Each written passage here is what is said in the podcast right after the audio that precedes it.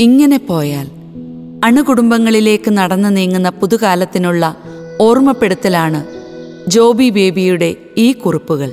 ദൈവീക ദാനമായിട്ടാണ് ജീവനെ വിശുദ്ധ ബൈബിൾ അവതരിപ്പിക്കുന്നത്. എന്നാൽ ഇന്ന് ഈ ജീവൻ സ്വീകരിക്കാൻ മനുഷ്യൻ വല്ലാതെ വൈമനസ്യം കാണിക്കുന്നുവെന്നതിന്റെ തെളിവാണ് ഭയാനകമാം വിധം കുറഞ്ഞു വരുന്ന ജനസംഖ്യാ നിരക്ക്.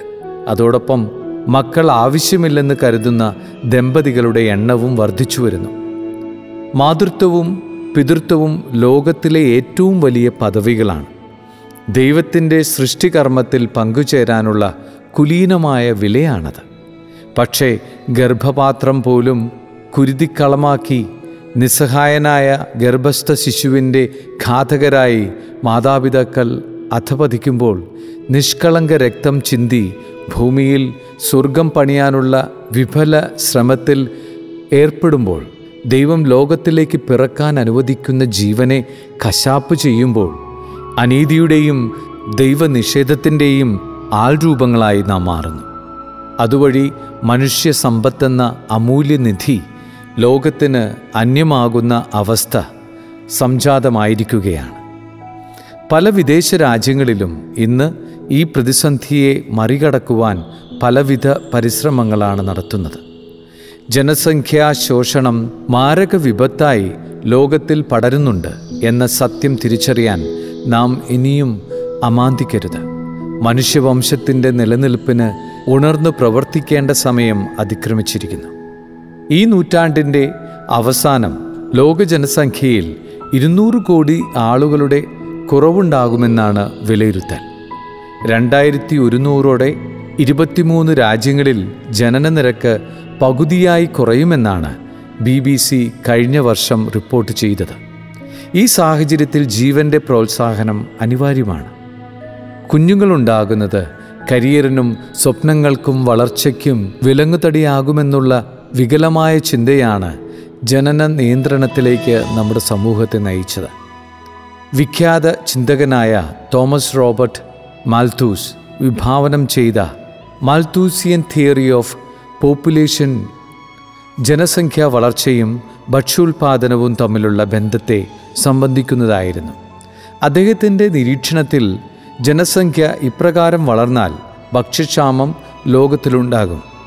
ആയിരത്തി എഴുന്നൂറ്റി തൊണ്ണൂറ്റി എട്ടിൽ അദ്ദേഹം പ്രസിദ്ധീകരിച്ച an essay on principle of population കുടുംബാസൂത്രണത്തിന്റെ അനിവാര്യത വ്യക്തമാക്കി.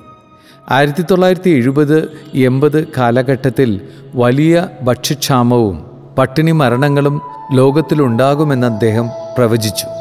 ആയിരത്തി തൊള്ളായിരത്തി അറുപത്തി എട്ടിൽ സ്റ്റാൻഫോർഡ് സർവകലാശാലയിലെ പ്രൊഫസർമാരായിരുന്ന പോൾ റാൽഫ് എൻട്രിക്കും അദ്ദേഹത്തിന്റെ ഭാര്യ ആനും ചേർന്ന് പോപ്പുലേഷൻ ബോംബ് എന്ന ഗ്രന്ഥം രചിച്ച് ജനന നിയന്ത്രണത്തിന്റെയും കുടുംബാസൂത്രണത്തിന്റെയും ആവശ്യകത അരക്കെട്ടുറപ്പിച്ചു. എന്നാൽ ജനസംഖ്യ വർദ്ധിച്ചപ്പോൾ അതിനനുപാതികമായി ഭക്ഷ്യോൽപാദനവും വർദ്ധിക്കുമെന്ന അത്ഭുതകരമായ ദൈവപരിപാലനയ്ക്ക് ചരിത്രം സാക്ഷിയായി. ഈ ചിന്തകരുടെ ആശയങ്ങൾ തെറ്റായിരുന്നുവെന്ന് ലോകം തിരിച്ചറിഞ്ഞു. എല്ലാ കാര്യത്തിലും പാശ്ചാത്യരെ അനുകരിക്കാനുള്ള അപക്വമായ അനുകരണ ശ്രമം സ്വന്തമായുള്ള നമ്മൾ ഈ ചിന്തകരുടെ ആശയങ്ങൾക്ക് ദൈവവചനത്തേക്കാൾ വില നൽകി. ദൈവമായ കർത്താവാണ് യഥാർത്ഥത്തിൽ കുടുംബങ്ങളെ ആസൂത്രണം ചെയ്തത് എന്ന ജ്ഞാനത്തിലേക്ക് മിഴികളും ഹൃദയവും ഉയർത്താതെ നമ്മൾ ലോകത്തിന്റെ ചിന്താധാരകൾക്ക് വശംവതരായി.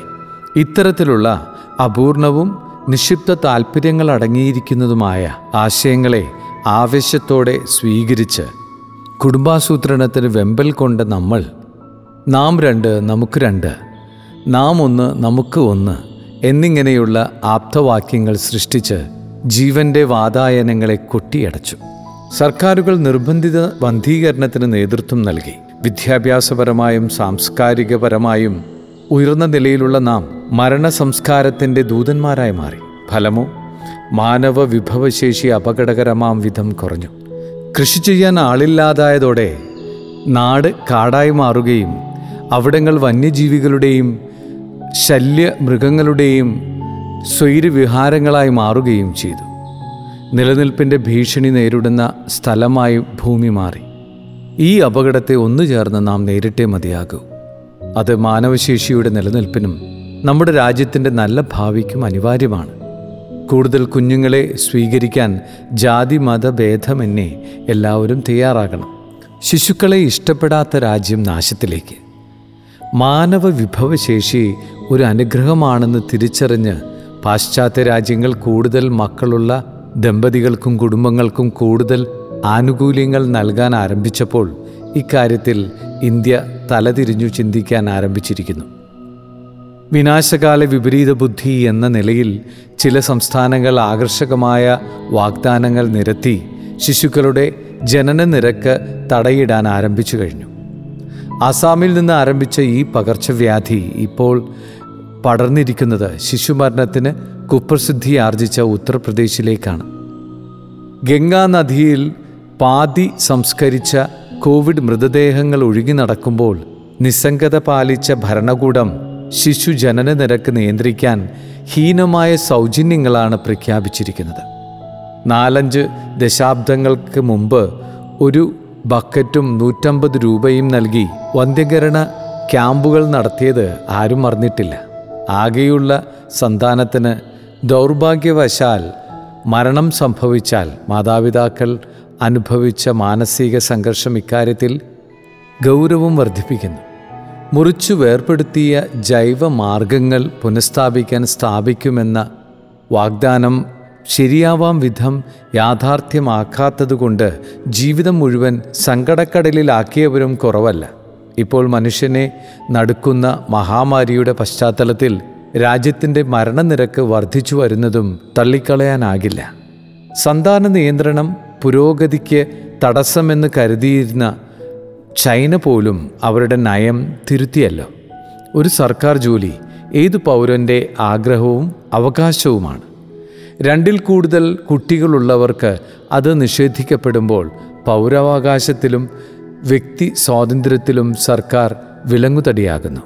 വ്യക്തി സ്വാതന്ത്ര്യമെന്ന മൗലിക അവകാശത്തെ നിഷേധിക്കുന്ന ഈ സംസ്ഥാനങ്ങളുടെ നയത്തിന് കോടതികളുടെ അന്തിമ തീർപ്പ് അനുകൂലമാകാനും സാധ്യതയില്ല.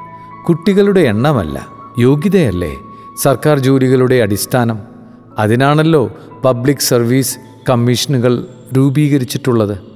ഈ നയത്തിന്റെ കരടുരേഖ പരിശോധിക്കുമ്പോൾ ഒരു ഭീഷണിയുടെ ശൈലിയും കാണാം.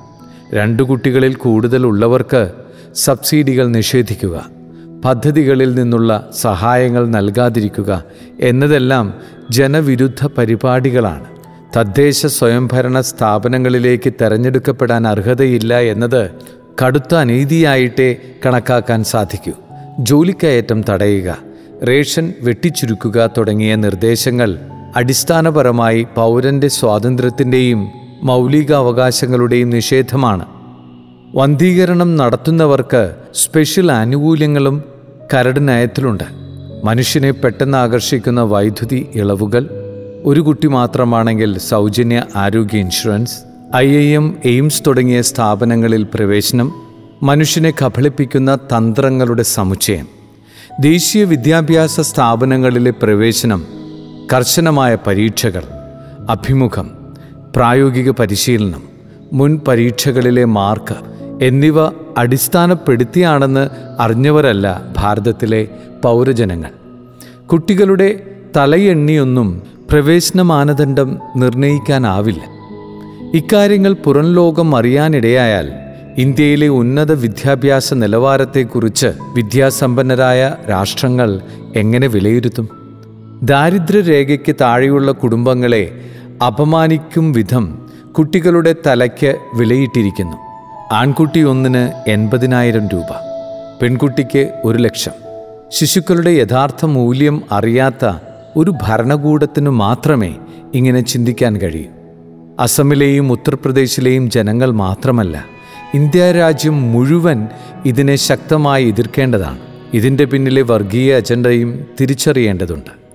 പല കാര്യങ്ങളിലും പൗരന്മാർ നിസ്സംഗത തുടർന്നാൽ പൗരത്വം തന്നെ നഷ്ടപ്പെടാൻ ഇനി അധികം വൈകില്ല. ധാർമ്മികത വിസ്മരിക്കുന്ന നേതാക്കളിൽ നിന്ന് ഇനിയും ഇത്തരം മനുഷ്യാവകാശ ലംഘനങ്ങൾ ഉണ്ടായേക്കാം.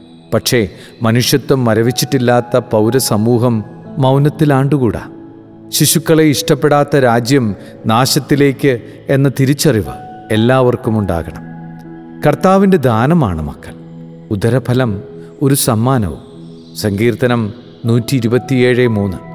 ലേഖനത്തിന് ആധാരം ജനസംഖ്യാ വർധനവ് നിയന്ത്രിക്കാനായി ഉത്തർപ്രദേശിൽ പുതിയ നിയമം ഒരുങ്ങുന്നു ലോക ജനസംഖ്യാ ദിനത്തിൽ ഇതുമായി ബന്ധപ്പെട്ട ഔദ്യോഗിക പ്രഖ്യാപനം മുഖ്യമന്ത്രി യോഗി ആദിത്യനാഥ് നടത്തും. ജൂലൈ പത്തൊമ്പതിന് മുൻപായി ഉത്തർപ്രദേശ് പോപ്പുലേഷൻ ബിൽ രണ്ടായിരത്തി ഇരുപത്തിയൊന്നിനെ കുറിച്ചുള്ള പൊതുജനങ്ങളുടെ അഭിപ്രായം അറിയിക്കണമെന്ന് ഉത്തർപ്രദേശ് ലോ കമ്മീഷൻ അറിയിച്ചിട്ടുണ്ട്.